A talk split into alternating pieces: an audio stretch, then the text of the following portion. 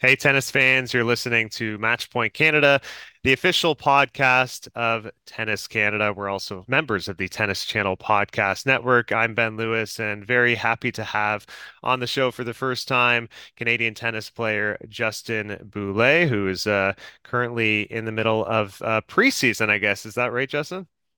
Yep, exactly. Two weeks in.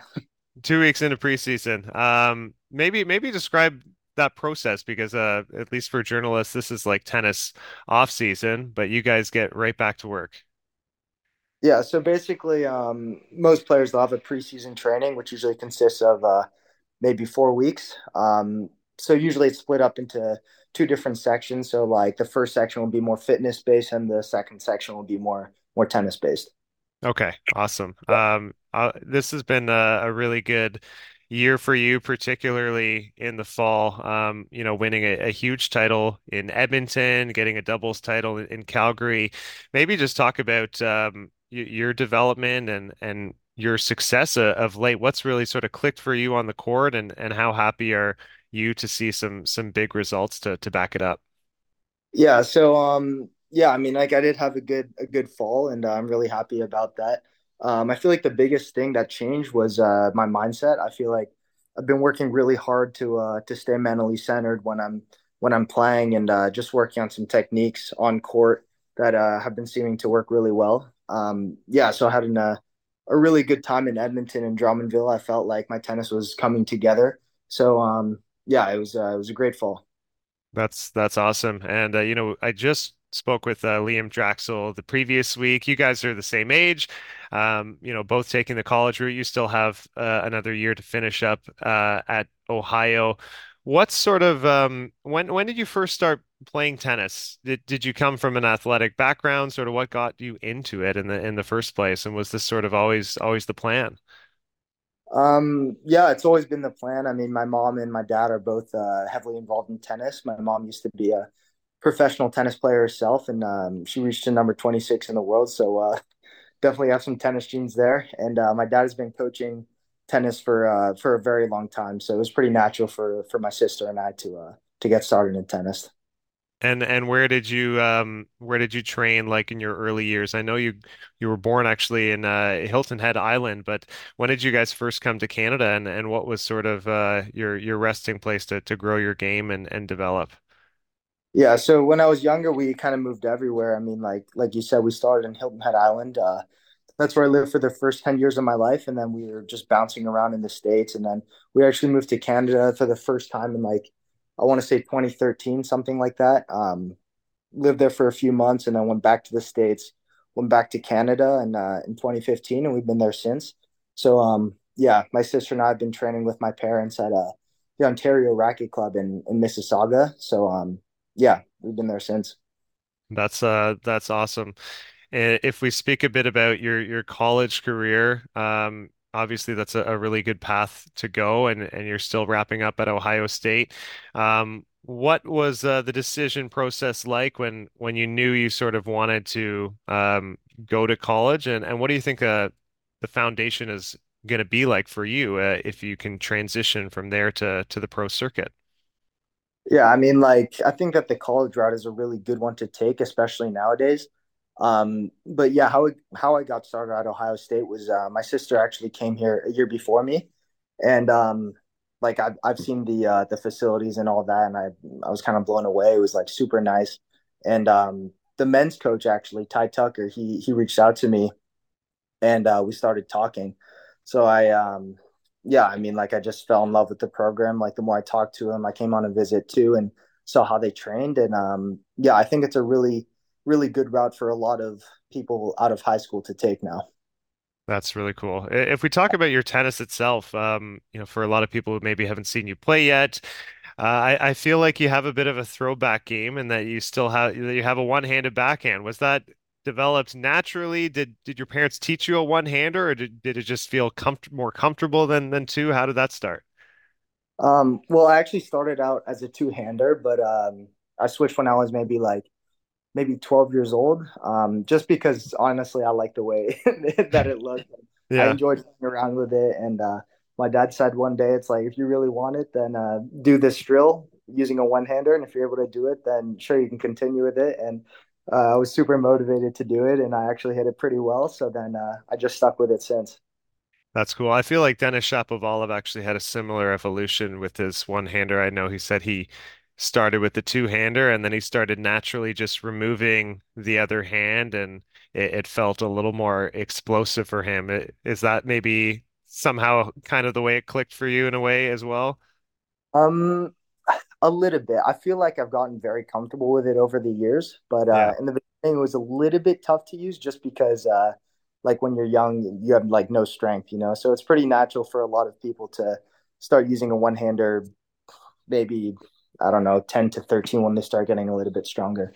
right. That that makes sense. Uh, we talked uh, with Liam about uh, sort of his game style and kind of a competitive grinder. H- How do you view yourself uh, on the court, the way you like to play? Um, I always feel like I play my best tennis when I'm getting to the net. So um, I like to see myself as an all-court player, like uh, playing aggressive from the baseline, always trying to make my way forward and uh, using my serve to to open up uh, some easier points for me. So I would I would say uh, all-court player. Nice. Now you still have more college tennis to, to come. If if we look ahead to 2024, do you have any immediate goals that maybe you'd like to accomplish uh, in your time with Ohio State? Yeah, um, obviously it's a big goal for a lot of the older guys at school to uh to win NCAA's, um, both the team and the uh the singles events. So those are probably my two biggest goals um here at Ohio State.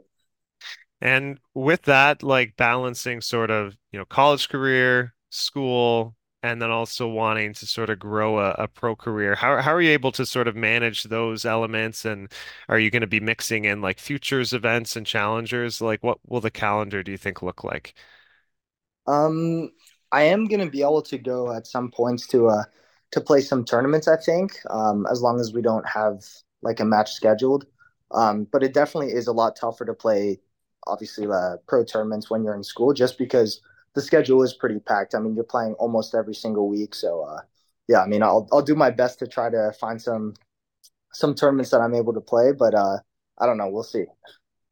If we flash back to that week uh, in Edmonton and that title, maybe what what did you learn about yourself just just from that week winning at at that level um, against some great great players?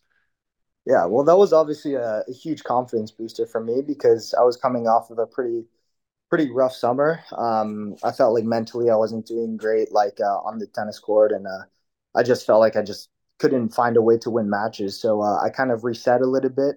Um, took a few weeks of no tournaments, and then um, yeah, I came to Edmonton, and then I was working on some mental things, and um, yeah, I just felt like it all kind of clicked there. we talk about learning experiences in tennis. Like we we've seen so many of the juniors and young Canadian players get their first sort of experience at the Nas National Bank Open, whether it's through through qualifying, even getting a main draw wild card. And uh, you had that opportunity, I know, this this past summer, uh, facing Corentin Moutet. What did what did you take from that? Just getting to play that big of a tournament and being on maybe that big of a court and that big of a stage, really. Yeah. Um, well, I learned that uh, I've had a lot of work to do. I feel like I didn't um, handle it the best that I could have mentally. Um, I kind of got overwhelmed by the situation because I've never played in front of that many people. Um, it was super noisy and everything kind of hit me all at once when I was on court. So um, yeah, it was definitely a really, really good learning experience for me. No kidding. Uh, we'll we'll finish with a fun segment I like to call rapid fire questions to, to get to know you a, a little bit better. Uh, you can give me uh, your your quickest answers if possible. Uh, we'll we'll start with uh, what's the first thing you're having in the morning after you get out of bed? Coffee. Coffee. Okay. How do you take it? Um, I like the really like fancy iced like sweet drinks kind of. So it doesn't really taste like coffee, but uh just uh you know, it's it's nice to drink. Nice. Uh, your favorite shot to hit on the tennis court? Tweener. Tweener. Okay. Yeah. Okay. So you have a good feel for that shot?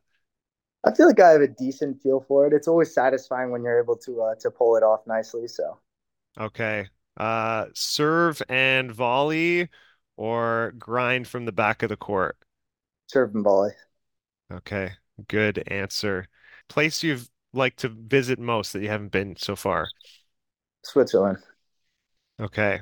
What is the dream tournament to attend? U.S. Open, What's the dream tournament to win? U.S. Open. Who's uh who's a player you'd love to face at some point in your career?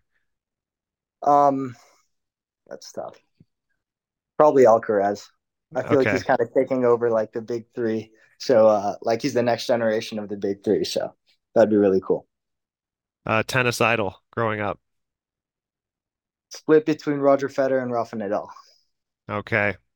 Uh, is is Rafa the left-handed part and Roger the one-handed part? Yeah, exactly. Okay. Okay. Uh, good answer. Last question. Um, what's what's the favorite post-meal dinner to have? Probably a big steak and some mashed potatoes.